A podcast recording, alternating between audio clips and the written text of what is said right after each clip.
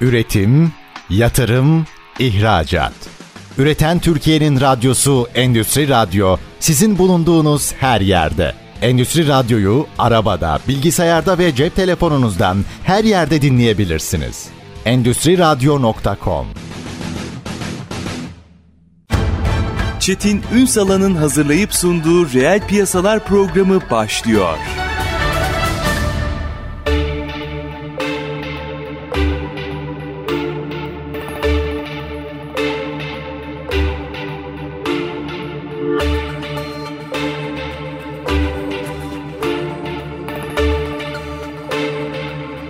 Reel piyasalardan merhabalar. Türkiye'nin gerçek gündeminde birlikteyiz. Efendim bugün aslında bir teknolojiyi konuşacağız. E, su altı robot teknolojilerini konuşacağız. Ama burada sadece teknoloji değil. Oradaki mühendislik de önemli. Yapmak istediğiniz iş önemli. O kadar yelpazesi geniş ki denizcilikten inşaata, e, savunmadan e, aklınıza gelebilecek biraz sonra konuğuma soracağım. Her yerde kullanılabilir ve bu arada bu artık Türkiye'de de üretiliyor. Bunun da altını çizelim. Ee, en son popüler olay olarak biraz acı bir olay ama bildiğimiz hepiniz medyada takip ettiğiniz muhtemelen e, biliyorsunuz Marmara Denizi'nde 15 Şubat'ta bir, batan bir Batuhan A e, adlı bir kargo gemimiz vardı. Burada mürettebatın 5 kişinin e, aranması devam ediyor. İşte burada mesela insansız su altı robotlarıyla aranıyor. E, bu bile bize bir gösterge. Nerelere kadar gider? En kısa sürede bulunmasını temenni ederiz. O ayrı bir konu. Ama biz bugün biraz teknolojisini konuşacağız. Kimle konuşacağız? Kıymetli bir konumuz var. Lenta Marin İnsansız Sualtı Sistemleri Genel Müdürü Özkan Efeoğlu. Bugün reel piyasaların konu. Sayın Efeoğlu hoş geldiniz efendim. Hoş bulduk. Teşekkür ederim. Üstadım biz zaten e, robotları daha yeni e, anlamaya çalışıyoruz. Bir de insansız su altı robotları ve teknolojisi deyince e, hoş geliyor ama çok az biliyoruz. Biraz buradan başlayalım mı? Nasıl bir teknolojiden bahsediyoruz? Aslında insansız kelimesi sıfatı e, biraz e, yanıltıyor olabilir. Temelde aslında yine insanın kontrol ettiği. Bir operatörü var yani. Evet bir operatörü var. İngilizceden e, bakarsak aslında uzaktan kontrol edilebilen e, sistemler olarak adlandırabiliriz. Drone demek daha sanki yak, bizim zihnimizde anlatabilir Evet. değil mi? Drone vari çalışıyor yani. Orada da bir yanılgıya daha düşüyoruz. Dronlar havada uçan dronlar aslında kablosuz. Bu sistemlerde kablolu. Güzel. E, bir tabii bir sebebi var. E, şu an suda e, sinyalleri iletmek oldukça güç. O yüzden kablolu sistemlerle uzaktan kontrol edilerek opera ediliyor bu sualtı Ama araçları. çalışma mantığında yine bir insan, bir operatör var ve teknolojisi var tabii ki. Evet. Şöyle e, hayal ettirebiliriz. E, bir bilgisayar karşısında e, sizin kullandığınız bir cihaz var. Önünüzde bir ya da birden fazla bir göz var. Uzaktan bunu kontrol ederek yapmak istediğiniz işi gerçekleştiriyorsunuz. Bu her sektöre göre değişiyor. Bazen kıyı yapılarının kontrolü olabilir. Bazen e, işte petrol ve gaz sektöründe çalışmalar olabilir. Onun dışında bir geminin çapasını aramak olabilir. E, bu bir kablonun üzerinde mi veya işte bir boru hattının görüntülenmesi olabilir. Burada senaryoya göre cihazların da özelleşmesi de mümkün. Biraz açar mısınız onu? Yani vakalarla mesela çünkü çok zor bir alandan bahsediyoruz.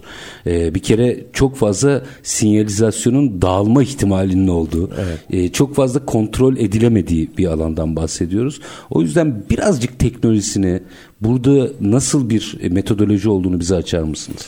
Tabii e, şuradan başlayalım. Öncelikle aslında insanın yaşadığı ortamın dışında bir ortam var orada. Suyun altında sizin hayal ettiğiniz birçok şeyi gerçekleştiremiyorsunuz.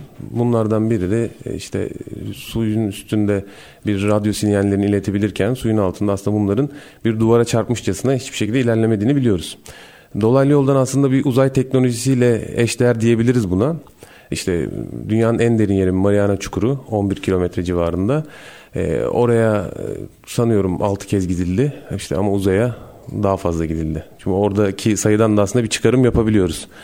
Burada aslında sizin fiziki şartlara uyum sağlayacak bir cihaz yapıyorsunuz. Basınca dayanıklı ve orada hareket edebilecek bir cihaz tasarlıyorsunuz. Bu basıncı dayanacak bir fiziksel bir cihaz ve burada yapmak istediğiniz işe göre özelleşmiş sensörleri üzerinde barındıracak. Tabi örneğin bir arama tarama faaliyeti yapacaksanız sonar dediğimiz cihazlar yani ses dalgalarıyla çalışan cihazlara geçmek zorundasınız. Çünkü ses dalgaları suyun içerisinde daha iyi ilerleyebiliyor. Buradaki teknoloji aslında şöyle de bir case açalım. Aslında suyun altına siz bir araç gönderiyorsunuz. Aracın üzerine koyduğunuz sensörler ve ataşmanlar sizin yaptığınız işe hizmet edecek. Örneğin bir numune almak istiyorsunuz dipten. E, bir numune almak için bir aparat koyuyorsunuz. E, bu 100 metreden de olabilir, 1000 metreden de olabilir. O 1000 metrede çalışacak aparatı üzerinde taşıması lazım bu cihazın. Aynı zamanda suyun içerisinde hem ağırlığı ve hem hacmiyle beraber buradaki bir işte bir yük aldı, bir numune hmm. aldı. Cihazın stabilitesi değişecek. Bunu taşıyabilecek bir cihaz olması lazım. Aslında çok yönlü bir parametre. Aslında ek olarak başka ne söyleyebilirim? Burada? Benim anladığım kadarıyla mesela şimdi e, denizcilerimizi arıyoruz ya. Hı. Bu herhalde operasyonların içerisinde bu teknoloji açısından en kolaylardan biri herhalde değil mi? Yani çok teknik işlerden bahsediyoruz aslında. Evet. Arama taramadan bahsedeyim bu en son hı hı. E, yaşanmış olan hadise hakkında. Orada aslında temelde keşif yapmak amaçlı iniliyor aşağıya robotla. 51 e, metre oluşundan kaynaklı robotla inilmesi daha mantıklı ve orada geçirilecek süre bakımından bir insana kıyasla robot daha uzun süre görev alabilir. Oradaki riskli olunan belki batmış bir gemiden bahsediyoruz. Orada insanın girmesinin riskli olacağı alanlar vardır gemide veya işte kimyasal barındırıyordur vesaire. Burada robot bunlardan etkilenmeyip orada çok çok uzun süreler kalıp e, belki de insanın giremeyeceği bölgeye girip bir robot kol yardımıyla bu insan bedenini işte cesedi tutup asılıp oradan belki güvenli bölgeye sevk edilmesine dahi rol alabilir. Rol, rol alabilir ki bunların örnekleri de var. İşte burada şeyi insan takılıyor üstad. Şimdi bir kere sensör Hı hı. Kritik anladığım kadarıyla. işin yazılımı, hı hı. kamera sistemi bunların hepsi kritik başlıklar. Ve biraz sonra açacağım operatör meselesi hı hı. bence en kritiklerden biri. Ee, ama şurada merak ettiğim mesela seri üretim yapılabilecek bir şey değil bu. Operasyona göre aslında bir şeyi toplamanız gerekiyor. Bu, o boyutu biraz açabilir misiniz? Çünkü zor o zaman. Hı hı. işin rengi değişiyor. Şundan bahsedebilirim ama sadece görüntü almak amacıyla bir cihaz seri üretim şekli var aslında. Hı. Sadece görüntü almak, hafif cihazlar. Biraz daha adına drone deniyor bunların. Biraz daha basit, herkesin ulaşabileceği piyasada da var. Burada seri üretim ürünler var. Ama derseniz ki endüstriyel boyuta geçelim. Orada aslında cihazınızı işinize göre özelleştirmeniz lazım. Bu sevk sistemleri veya akıntıya karşı direnci de olabilir. Bu yapacağı iş özel arama tarama faaliyetleri olur. Örneğin okyanus altında geçen kablo hatlarının gömülü kablo hatlarının görüntülenmesi. E, bunu işte Amerikalı firmalar yapıyor. Buradaki yapacağınız işi işe göre aslında sensörleri cihazın üzerine toplamanız gerekiyor. Yeniden oluşturuluyor yani. Evet. Aslında bizim de yaptığımız iş bu. Temelde aslında biz sipariş üretim yapıyoruz. Yani biz siparişi alıyoruz ve ona göre cihazımızı e, düzenliyoruz. Müşterimize özel düzenliyoruz. O yüzden mi mühendislik giriyor işin içine? E, tabii ki evet. Aslında e, kritik nokta orada başlıyor. E, müşterinin e, özel bir talebi olabilir ve çalışacağı deniz de önemli. Akdeniz, Marmara.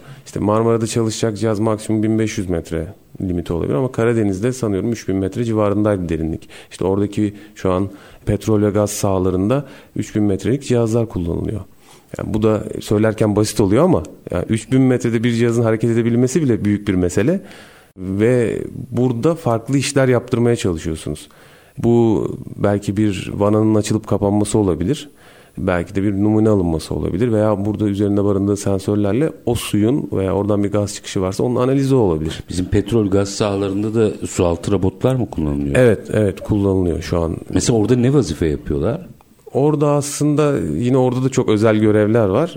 Belki bir haznenin içine gaz basılması olabilir. Belki de bir vananın sökülüp takılması olabilir veya bir gözlem de olabilir bu. Sadece gözlem de. Burada aslında arabalar, otomobiller gibi düşünebilirsiniz. Otomobilin birçok sınıfı var. Kamyon, tır gibi düşünün. E, sualtı araçlarının da mini sınıf diye başlayalım. Hatta belki de biraz da drone vari olanlardan başlayıp iş sınıfı diye ayrılan gözlem sınıfı, iş sınıfı olarak ayrılan e, sınıfları var. Bunlar da kendi içerisinde yine detaylandırılıyor. Çalışma derinliği bakımından ve yaptığı iş bakımından. Bizim e, anladığım kadarıyla mesela su altı robotlardan kastettiğimiz bizim daha tüketici, konuya vakıf olmayanlar açısından biz görüntüleme de kalmışız. Ama asıl operasyon diyorsunuz e, diğerde, endüstriyel tarafta. Evet, evet. Orada kollar vesaire operasyon da giriyor yani işin içine. Evet, evet, aynen. Tabii şunu da belirtmek gerekiyor. Biz GPS kullanıyoruz. Hı-hı. Günlük hayatımızda çokça kullanıyoruz. Suyun altında aslında konumlama sistemleri çalışmıyor. Yani bizim bildiğimiz konumlama sistemleri çalışmıyor. Bunun içinde e, ses dalgalarıyla çalışan, teknik tabirle de USBL, SBL sistemleri denilen sistemler çalışıyor. Bu cihazlar üzerlerinde bunları da barındırıyorlar ki siz suyun içerisinde bir tane gözü olan bir cihaz atıyorsunuz. Tek bir tane gözünüz var suyun altında ve nerede olduğunu bilemiyorsunuz. Şunu da belirteyim, teknik biraz daha açayım. Cihaz e, aslında iki parametresi var. Bir derinlik, bir de yükseklik. E, zemine olan yüksekliği e, ve bu cihaz içerisinde bulunduğu akışkan sizi farklı yönlere sürükleyebiliyor.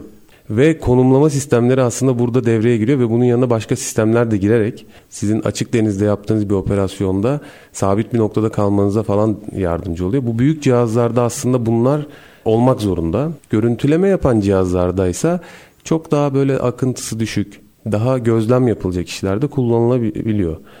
Ne tip iş geliyor? Yani şey firma ve marka vermeyin ne olur. Ama yani böyle birkaç örnek verirseniz daha net anlaşılacak. Ya, bir kendimizden örnek vereyim. Hı hı. Biz aslında temelde görüntüleme işleri yapıyoruz. Tabii orada özel farklı cihazlarda da yapıyoruz ama kendimiz de hizmet verirken temelde görüntüleme işi yapıyoruz. Özellikle son dönemde kıyı yapılarının kontrolü işlerini yaptık. Deprem güvenliği ile alakalı mı? Evet deprem güvenliği ile alakalı. Ee, orada inşaat mühendisi aslında bu yapıyı kontrol edecek kişinin canlı bir şekilde o yapının gözlemlenmesini istiyor. Mesela şöyle örnek vereyim. Suyun altında bir yapıyı kontrol ederken biz ben inşaat mühendisi değilim. Operatör arkadaş da inşaat mühendisi, uzmanı değil.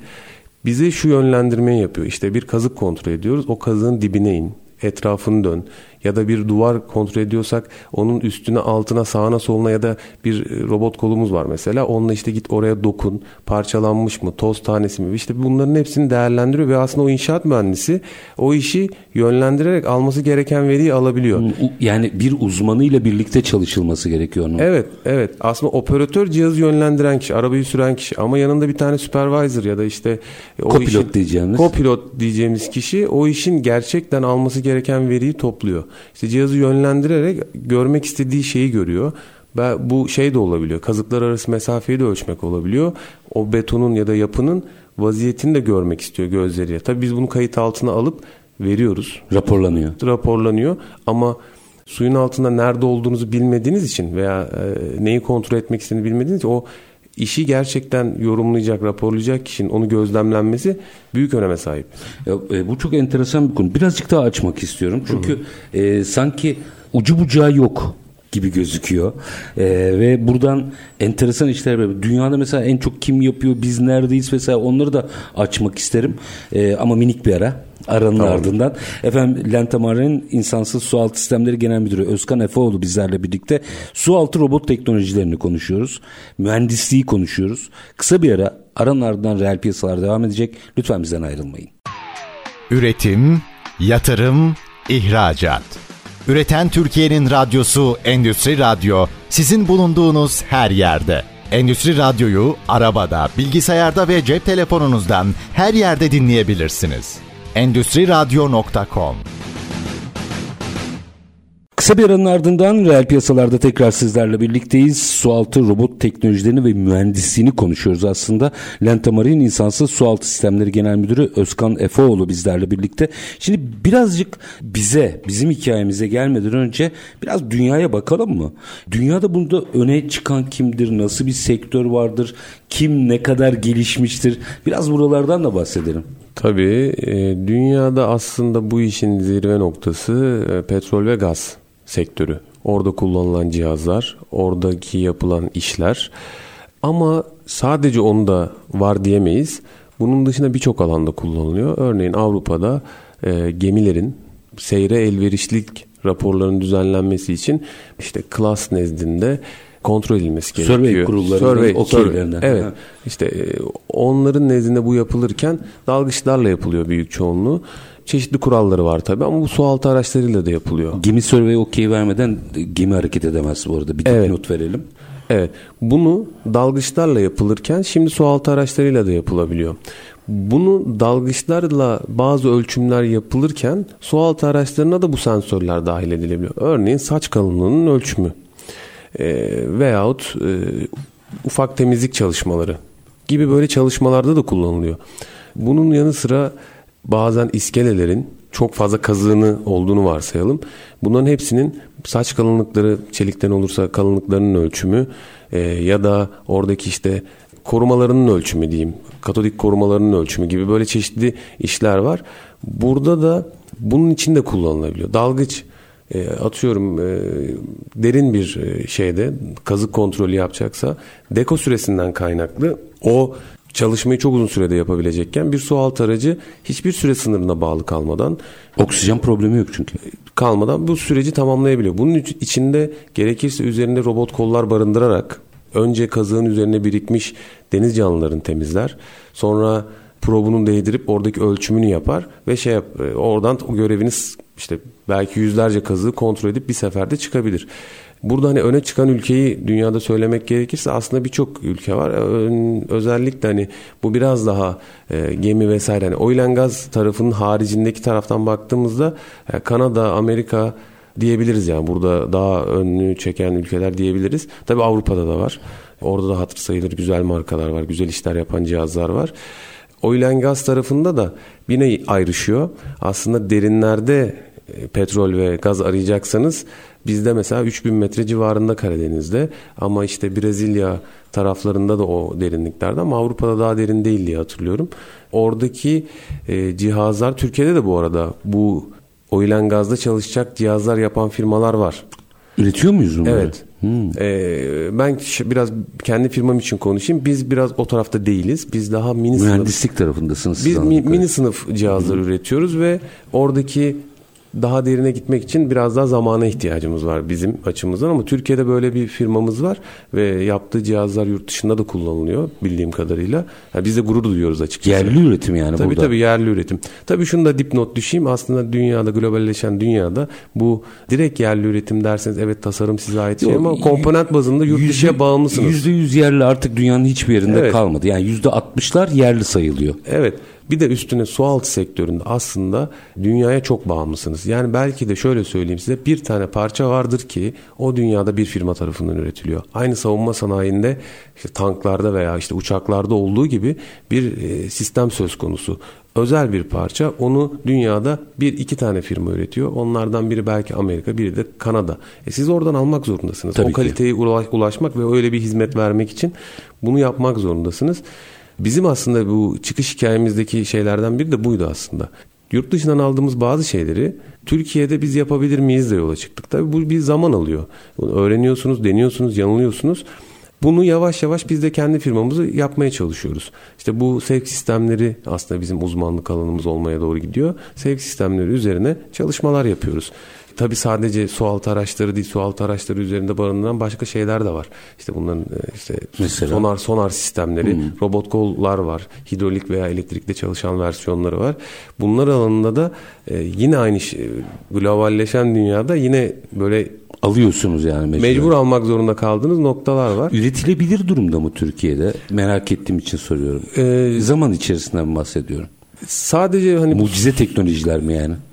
Ses dalgalarıyla çalışan bu sonar dediğimiz sistemler için biraz e, hemen evet cevabını veremem. Ama daha mekanik konularda evet. Ya yani örnek vereyim bir e, 3000 metreye çalışacak bir robot kolun çalışması Türkiye'de yapılabilir ve yapılır da. Çok e, çok zor bir konu değil. Türkiye'de benim gördüğüm sadece eksik olan taraf e, biraz daha elektronik tarafta biraz daha gelişmeye ihtiyaç var. Orada uzak doğu basıyor galiba değil mi? Evet, Bütün dünyada evet, olduğu Evet, orada o var. Onun dışında ama hidrolik derseniz e, işte biraz daha tasarım derseniz Türkiye'de hiç yaslanamayacak kadar bir gelişme mevcut ve bunların altına rahatlıkla kalkabiliriz. Tabii bu biraz zamana ihtiyaç. Bizim bir su altı robotunda yani ortalama bir su altı robotu düşünelim. Proje proje değişir hı hı. sözlerinizden anladığım kadarıyla. Ee, biz nerelerini üretebiliyoruz? Yani sensör var mı? Yazılım mı bizde? Nedir? Bize, bize ait olan tarafları neler? E, sualtı robotunun yazılımından başlayayım. Aslında sualtı robotunun yazılımı şu an hareket ettirmek için, kontrol edebilmek için bir yazılımı Türkiye'de rahatlıkla yapılabiliyor. Güzel. Yapıldı da. Güzel. Çünkü katma değerler buralardan çıkıyor Evet çünkü. Evet. Onun dışında aslında su altı robotunun çok bileşeni var. Bunlardan biri sevk sistemi. Cihazı hareket ettiren motor, pervaneden işte nozuldan oluşan bir şey. Orada da aslında çalışmalar var ama dünyadaki o e, oil and gazda çalışacak cihazlar için var olduğunu bilmiyorum. Türkiye'de yok diye hatırlıyorum. E, bizim tarafta şunu biliyorum ama oil and gazda çalışacak bir cihaz yapabilmek için tasarım şartlarının olması gerekenleri bilip bunları birleştirebilen bir firmamız var. Türkiye'de biraz daha böyle kritik alt bileşen bazında bazı şeyler var. Ee, mesela yüzdürücü köpük dediğimiz bir durum var. Bir eleman var diyeyim. Cihazın stabilitesini ayarladığınız özel bir şey. Kimyasal bir durum var ortada. Yani o yüzdürücü köpüğün üretilmesi o Türkiye'de yok diye biliyorum. Çünkü çok niş bir taraf. Türkiye'de de e, su altının gelişmesi için aslında biraz oil gazın yükselmesi gerekiyor. Muhtemelendir ki bu da yapılacaktır. Yani bu Doğu Akdeniz ve Karadeniz'deki Evet. operasyonlar işin bu tarafını da ister istemez geliştirecek diyorsunuz. Tabii ki tabii ki. Aslında bunu şöyle bir örnek verebilirim. Türkiye'deki bu oil and gazı taşıyan e, TPO, TPO'nun yıllık yerlileştirmek için düzenlediği etkinlikler var. Tedarikçilerin düzenlediği ve bunu Türkiye'de yapmak istediği şeyleri paylaştığı bir etkinlik var. Burada siz onları dinleyip, onların ihtiyaçlarını dinleyip kabiliyetinize göre yapabileceğiniz şeyleri geliştirip onlara sunabiliyorsunuz. E, bu da arkasından zamanla getirecektir. Bizim hani bildiğimiz geçmişten çok uzun süre olmadı Türkiye'nin bununla tanışalı. E, ama arkasından bunlar peş sıra gelecektir. Yani su tarafı uzun değil. Yani karada tamam e, ama su tarafı yeni. Evet yeni, yeni sayılır. Yeni sayılır. Yani belki 5-10 senenin içerisinde daha önceki çalışmaları da eklersek 15 sene Çok haklısınız. Yani. O kadardır.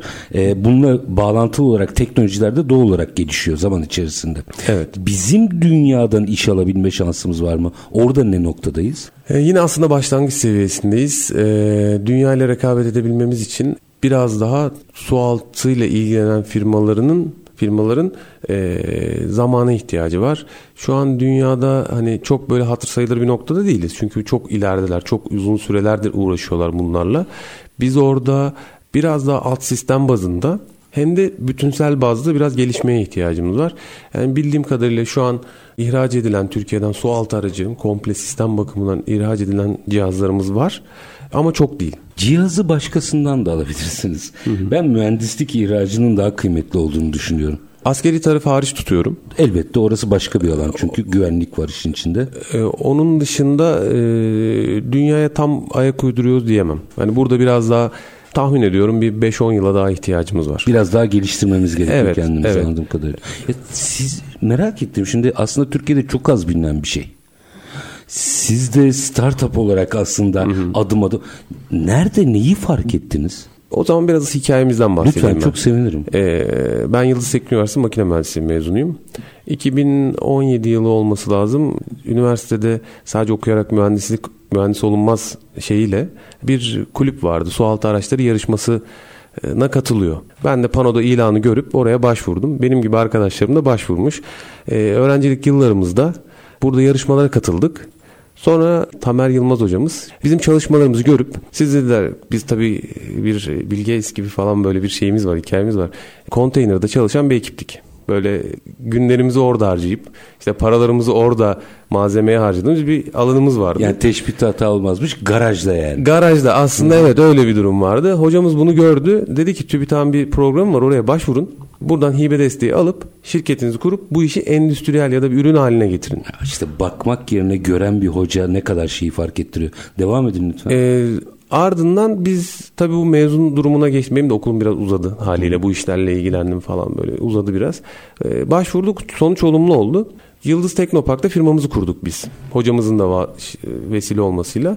Bizim aslında hikayemiz su altı hayaliyle başlamadı ama suyun altında bir cihaz yapmak bize çok heyecan verdi. Bir de üstüne bizim en büyük e, tutkumuz yaptığımız bir şeyin birisinin işine yaraması.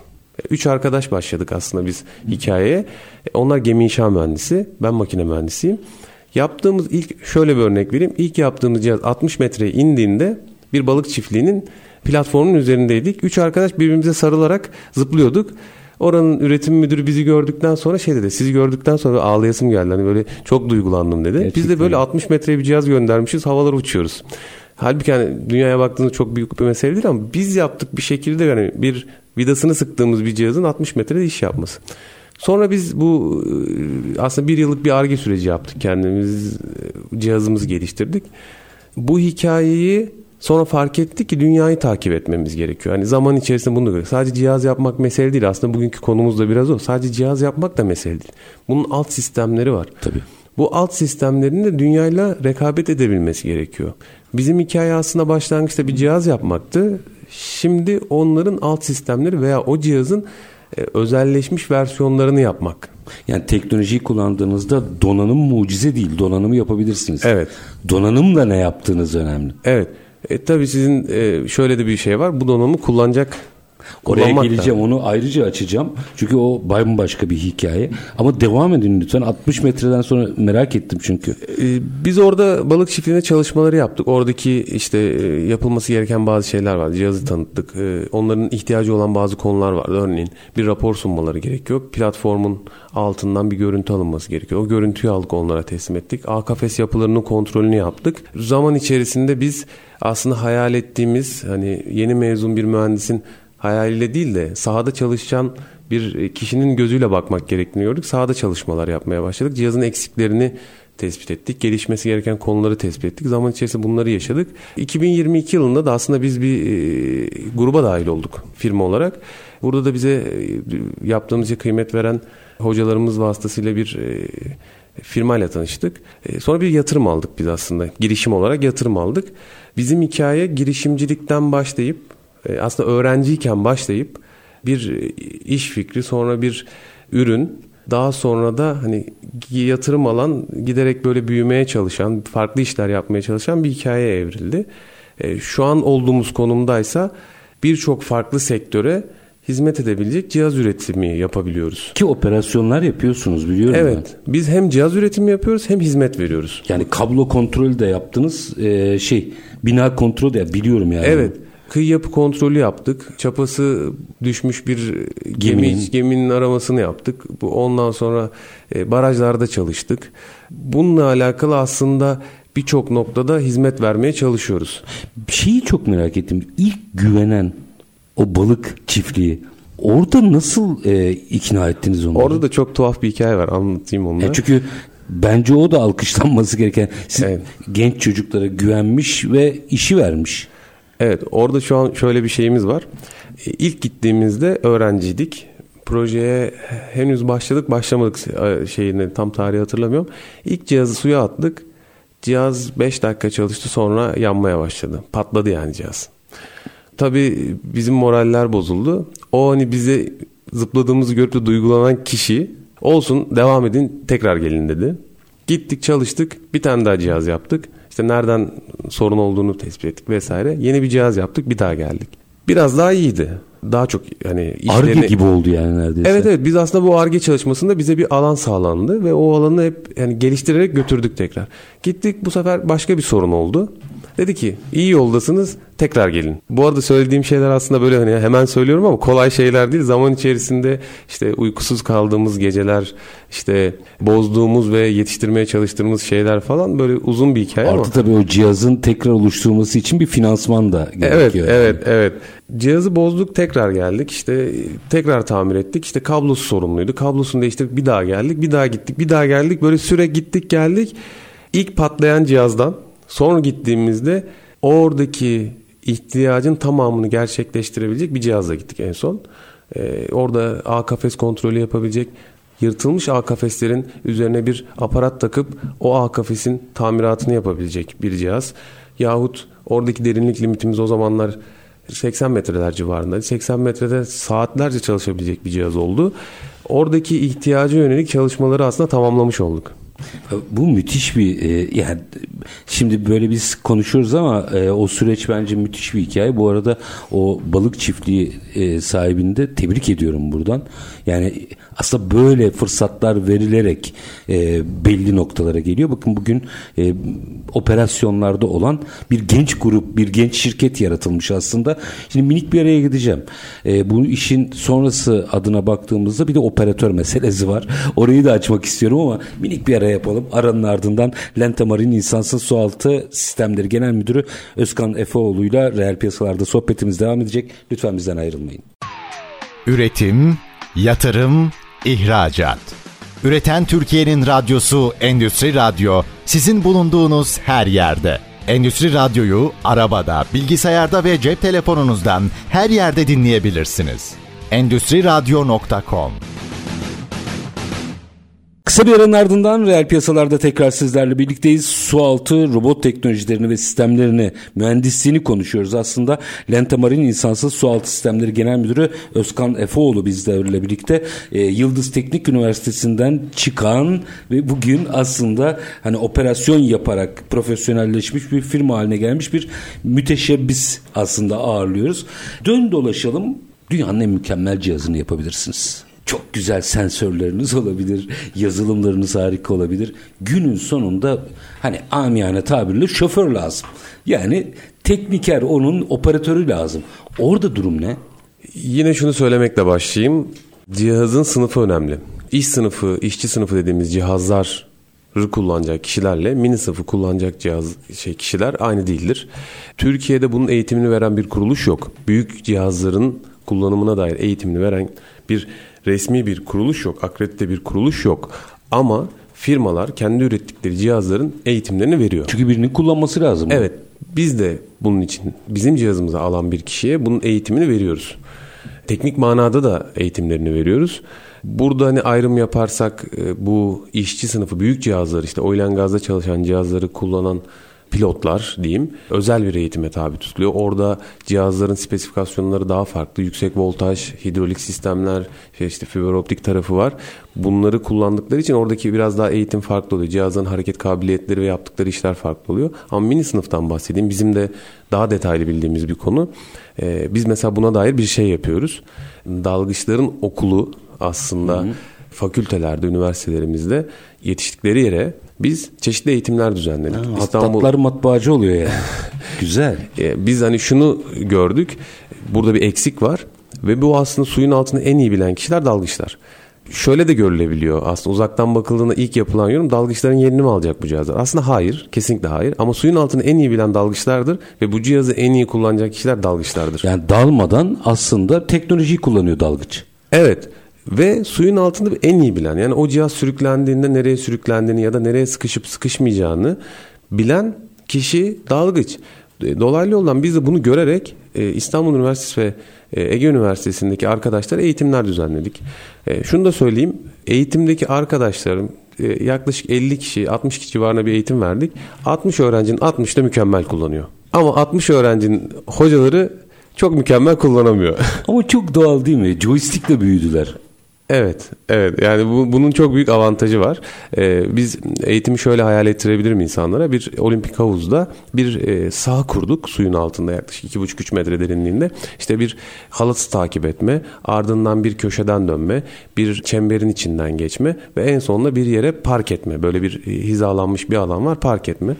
Kullanan arkadaşlar oldukça rahat. Yani bir oyun oynar gibi hepsi kullanıyor cihazı. İşte bir yere takıldığı zaman falan benim yönlendirmem olmadan her şeyi yapabiliyorlar. Hatta ve hatta cihazın akrobasi hareketleri var. İşte biraz daha cihaz 360 derece her yöne dönebiliyor. Bir kere göstermemle her şeyi yapabildiler. Tabii ki burada hani yaşlarının ve büyüdükleri koşulların Ekosistem çok, çok önemli. Çok önemli. Ya oyunu çok iyi biliyorlar. Joystick'i veya klavyeyi kullanmayı çok iyi biliyorlar. İşte bu avantaj. Çok büyük avantaj. Biz de aslında bundan sonra da çeşitli üniversitelerle görüşmelerimiz var. Bunu sürdürmek istiyoruz. Kendi ürettiğimiz cihazların e, teknik manada da aynı şekilde bu arada. Bu cihazlar bozulduğunda birilerinin tamir etmesi gerekecek. Tabii. Kullandıkları cihazları tamir sahada çünkü bir sorunla karşılaşacaklar. Bu cihazların nasıl çalıştığını, e, elektroniklerinin nasıl bir çerçevede olduğunu bilip aynı zamanda müdahale edebilecekler ve cihazı kullanabilecekler. Bizim sektördeki kameramanlara benzettim ben onları. Onlar da çünkü sahada bir şey olduğunda tamir ederler. Aynı şekilde onların da olması lazım diyorsunuz. Evet, evet. Ee, özellikle mini sınıf tarafında aslında süren kişinin cihazın her yerini tamir edebiliyor olması lazım ki bu mini sınıfın aslında özelliği budur. Bir ya da iki kişiyle gidip operasyon yaparsınız. Hı hı. Gidersiniz, dalarsınız, işinizi yaparsınız. Sorun varsa tespit eder e, işte müşterinize verirsiniz. E, sınıfı, büyük sınıf rowlarda çok fazla da e, farklı alanlar barındırdığı için içinde e, orada farklı teknisyenler ihtiyaç olabilir. Sürmek ayrı bir şey olarak ayrılabilir orada. Pilotluk başka bir alan gibi ayrılabilir. Mini sınıf tarafında dalgıç olacak arkadaşların eğilimleri de önemli. Yani yatla gemi kullanmak gibi bir şey aslında. Diğerinde mürettebat gerekiyor. Evet evet, evet çok güzel. Ee, müthiş müthiş tanımlıyorsunuz.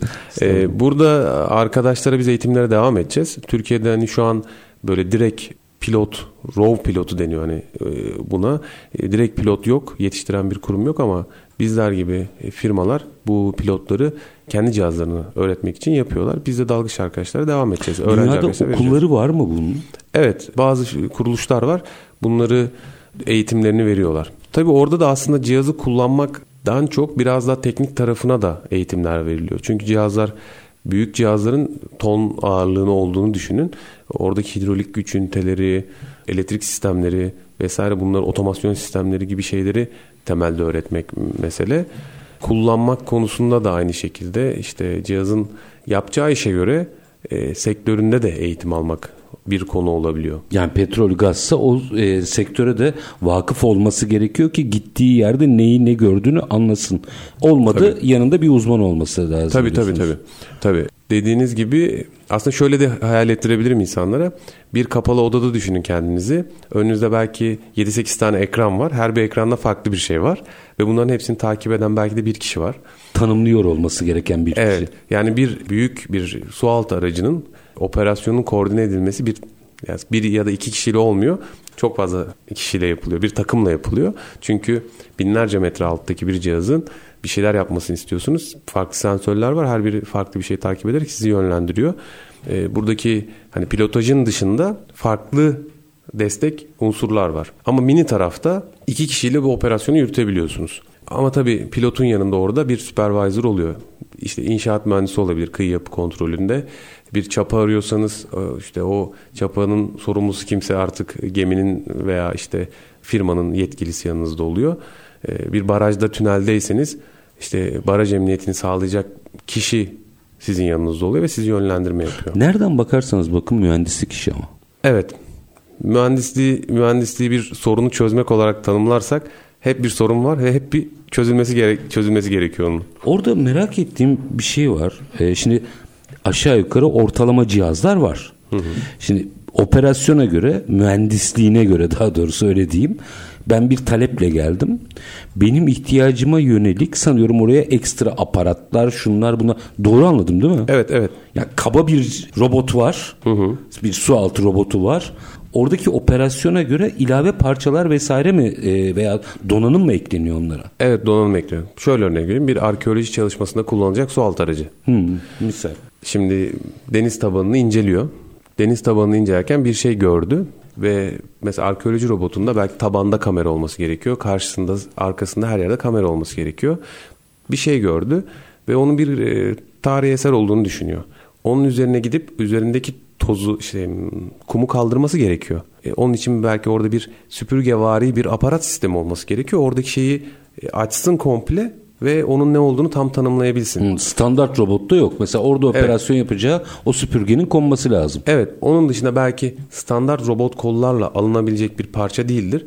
Cihazın tabanına yerleştirilmiş çok daha büyük bir kavrama kapasitesine sahip bir e, bir kepçe gibi bir mantıkla çalışan bir aparata ihtiyaç olabilir. Bunu sahip olan bir cihaz düşünün. Bu aslında var olan cihazlardan farklı bir cihaz. Ya bu çok zor bir operasyon. Şimdi her proje için aslında bir mühendislik projesi hazırlanıyor. Anladığım kadarıyla cihaz ona evriliyor. Peki o ilgili aparatları bulabiliyor musunuz? Eğer standart bir şeyse dünyada kullanılıyorsa evet dünyada zaten bu şey ama onun dışında tasarlıyoruz zaten. Aslında bizim devreye girdiğimiz konu bu. Hmm, biraz açın lütfen orayı. Ee, bu bahsettiğim ürün arkeoloji çalışmalarında kullanılacak cihazın e, standart bir o zeminde olan şeyi alıp götürebilecek bir aparatı mevcut değil. Biz orada bizim cihazımıza kaldırma kapasitesine, stabilitesine uygun bir aparat tasar. Ve bunu... Sonra nasıl üretiliyor? Aslında klasik üretim yöntemleriyle üretiliyor. Hayır, yine siz mi üretiyorsunuz onu? Birine ürettiriyor musunuz onu? Bizim için şöyle bir case var. Biz aslında bir 11 adet firmanın e, içinde bulunduğu iyi mühendislik liginin içerisindeyiz biz. Ha güzel. Bizim e, üretim tarafımızda diğer firmalarımızdan destek alıyoruz ama e, onun dışında biz Yıldız Teknopark'tayız. Yıldız Teknopark'ın prototip atölyesi var. Prototip Tam kümelenme işi aslında. Evet, prototip atölyemizde faydalanıyoruz. Yani bir proje var ve bu projenin ben operasyonunu yapıyorum. Şöyle bir şeye ihtiyacım var dediğimde sen nesini yapabilirsine dönüyor hikaye anladığım kadarıyla. Evet. Orada imalat tarafında birçok yöntemi kullanarak o cihazı yapmak için şey. Zaten tasarım yaparken de bunlara dikkat ediliyor. Tasarımda üretebileceğiniz şeylerin tasarımı Ayşe'ye. Mehmet'e ürettiririm ben bunu. E, onun firmasına ürettiririm. Evet. Öngörüsüyle yapılıyor anladığım Evet, kadarıyla. zaten biz bu hikaye en başında kendimizce firmamız için bir tedarikçi ağı da oluşturduk zaten. İşte ilk cihazı yaptığımızda Bayrampaşa'da bir sanayide ustamıza yaptırıyorduk. Hala ona yaptırıyoruz. Çünkü ona da bizim ekipmanların nasıl üretileceğini aslında anlattık zaman içerisinde. Onun dışında prototip atölyemizdeki arkadaşlara da tarif ederek bazı şeyler üretiyoruz. Ve burada bir ağ oluşturduk kendimize. Çok özür diliyorum. Usta ne iş yapıyordu daha önce? Ya ben şöyle bir tezim var da bir şeyi göstermen yeterli. Bu ülkede her şeyi üretirsin diye. E, Bayrampaşa'da bir usta eğer ihtiyacınız olan bir şeyi yaptıysa bence bunun çok büyük bir kanıtı. Daha önce ne iş yapıyordu mesela? usta? Onlar şey yapıyordu, makineler makine yapıyorlardı. E, bizim içtiğimiz şu plastik e, bardaklı sular var ya, o plastik bardakları yapıyorlardı. İşte en güzel kanıtı.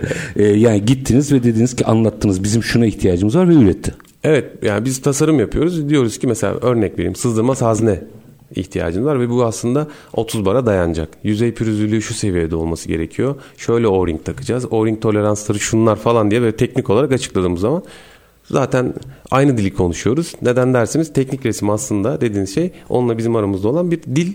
Onu eline verdiğimiz zaman o zaten yapamayacağı bir konu değil. Sadece bazen e, moral motivasyonun yerinde olması gerekiyor. E tabi ustalar öyledir zaten. Yine bir 3-4 dakikada şunu konuşmak istiyorum. Çok riskli bir alan. Yani derin bir alanda gitti gider. Şimdi o, o riski de biraz anlatabilir misiniz? Yani kablo ile iniyor anladığım kadarıyla. Kablo koptu. Kablolar özel kablolar. Direkt kopacak kablolar değiller. Değil, tamam. Ee, şöyle örnek vereyim. Sizin 7-6 milim civarında bir kablonun 300 kilodan fazla taşıdığını düşünebilirsiniz. Güzel. Özel kablolar. E, başımıza gelen bir örnek de bunu açıklayayım. Marmara Denizi'nde, Kuzey Marmara'da bir e, araştırma projesindeyiz. Gemi e, yanlış manevrayla su altı robotu aşağıdayken yanlış manevrayla kablosunu pervaneye doladı. Kopardı. Şansım, da herhalde. şansımıza kopmadı. İletişim devam etti ama pervanede kaldı. Tabii ki kabloda çeşitli e, açılmalar falan oldu ama iletişim sağlam. Hemen pervane durdurulup cihaz stabil şekilde tutulup o pervaneden dolanmış kablonun çıkarılması gerekiyordu. O çıkarıldıktan sonra cihazı iletişimimiz kopmadığı için kendimiz sata e, yüzeye çıkarabildik. Ama diyelim ki koptu. Koptu. Eğer çok zor bir alan, yani sıkıntılı bir konumda değilse cihaz, cihaza şunu söyleyebiliyorsunuz. Birçok cihazda da bu var. İletişim koptuğu zaman, senin operatörle iletişim koptuğu zaman yüzeye çık. Derinlik bilgisi cihaz zaten kendi devamlı aldığı için derinliğini sıfıra taşı. Kodlamış oluyorsunuz yani. Evet, bu derinliğini sıfıra taşı deyip ci- cihazı çıkartabiliyorsunuz. Ama bir tüneldesiniz. Tünelin içerisinde 200-250 metre, 300 metre gittiniz. Cihazla iletişim koptu. Tek şansınız kablo. Kablodan çekerek alabilirsiniz.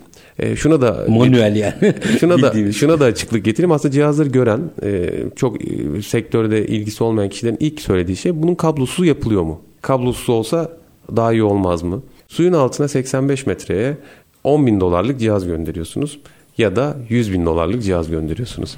Sizin onu bulabilme ihtimaliniz sadece kablo. İş arkadaşımın bir e, tabiri var. Bundan belki 50 yıl sonra teknoloji çok çok ilerlemiş olsa dahi en kötü misina ile gönderirler bu cihazları diyor. Ya, çünkü bir şekilde iletişim kurmanız gerekiyor. Evet. Şimdi bunu anlattığınızda herkesin ilgisini çekecektir. Eminim şu anda bizi dinleyenlerin de ilgisini çekmek isteyecektir. Ya bizde para ödenmek istenmez. Yapılan mühendislik hizmetinin özel olacak bu ama genel anlamda ortalama bir şey söylüyorum. Mutlaka müşterilerinizle aranızda bunu alıyorsunuz duruyorsunuz. Siz ve sizin gibi e, bu tip şeyleri anlattığınızda o mühendisliğin bedelini ödeme eğilimi var mı? Ee, sektöre göre değişiyor ama genelde negatif yönde. Genelde müşterilerimiz e, bunun pahalı olduğunu söylüyorlar ama marin tarafta her iş pahalı. Eğilim yavaş yavaş da olsa düzeliyor. Çünkü 85 metreye bir cihaz göndermek, 100 metreye bir cihaz, insanın dalması çok büyük bir maliyet gerektiriyor. Bunu gerçekten bilen insanlar bunda tereddüt etmiyor ama bilmeyen, hayal edemeyen kimseler buna çok tereddüt ediyor. Ama eğilim biraz daha bunun algılanması ve bunun gelişmesi için de aslında bunun yapılması gerektiğini, maddi sorumlulukların yerine getirilmesi gerektiğini yavaş yavaş anlıyorlar. Umuyorum da gelecekte daha da anlayacaklar ve bize anlatacağız. Neye göre pahalı? İnsanla yapılan işlere göre pahalı. İşte 85 metreye insanı dön gönderemem ben. Orada da yapmamayı tercih ediyorlar bazen. Geçecek. Geçecek. Günün sonunda aslında ortada bir hizmet varsa e, onun da bir bedeli olduğu e, gelişmenin bir parçası. Bunu anlayan e, gelişiyor. Ama çok keyifliydi. Çok teşekkür ediyorum. E, ayrıca Yıldız Teknik Üniversitesi'nden çıkan bir yolculuğun bugün adım adım gelip Türkiye'de operasyonları yapan bir startup'ın bir firma olduğunu aslında bir tık yukarı çıkıp bir firma olduğunu görmek bence çok keyifli. Çok teşekkür ediyorum. Bir kere çok az bildiğimiz bir mühendislik alanını ve robotik teknolojiler üzerinden bize anlattınız. Bu vesileyle Yıldız Teknik Üniversitesi şu anda rektör evet. hocamıza da tebriklerimi sunmak istiyorum. Çünkü sizi sadece size sadece bakmamış, görmüş ve yönlendirmiş. Ee, Sayın Efeoğlu son bir cümle alayım öyle veda edeyim size. Ee, sizin de bahsettiğiniz gibi Tamer hocamıza bu yolda bize destek verdiği için aynı zamanda şu an iyi mühendislik liginin bir parçası olmamızda e, bize sunduğu teklifle İlham Çelebi'ye HKTM e, firmasının genel müdürü ona teşekkür ederim. E tabii e, en büyük destekçim ailem ve e, bu zorlu süreçte eşim oldu. Onlara da teşekkür ederek tamamlamak istiyorum. Yüreğinize sağlık. Tamer Hoca galiba Endüstri 4.0'ı da Türkiye'de ilk konuşanlardan biriydi. Evet kendisi birçok konuda aslında Şimdi, öncü. E, daha net gözümün önüne de geldi Tamer Hoca. Birlikte çok seminerler de yapmıştık şimdi hatırladım. E, Lentamar'in insansız su altı sistemleri genel müdürü Özkan Efeoğlu çok teşekkür ediyorum. Ben teşekkür ederim. Var olunuz. Efendim biz bugün robotik teknolojileri ama bilhassa su altı e, robot teknolojilerini, sistemleri, mühendisliği aslında adım adım büyüyen bir sektörü konuştuk. Bir startup özelliğiyle başlayıp bugün normal firmalaşmış ve operasyona dahil olmuş bir isim üzerinden aslında oradaki potansiyeli de mercek altına aldık. Hatta e, bence dalgıçların bu işlerin operatörü olmaya başlaması da e, hattatların matbaacı olmaya başlaması gibi gibi çok güzel bir teşbih oldu. E, Lentamar'in insansız sualtı sistemleri genel müdürü Özkan Efeoğlu bizlerle birlikteydi. Biz her zamanki gibi bitirelim. Şartlar ne olursa olsun paranızı ticarete, üretime yatırmaktan, işinizi layıkıyla yapmaktan ama en önemlisi vatandaş olup hakkınızı aramaktan vazgeçmeyin. Hoşçakalın efendim.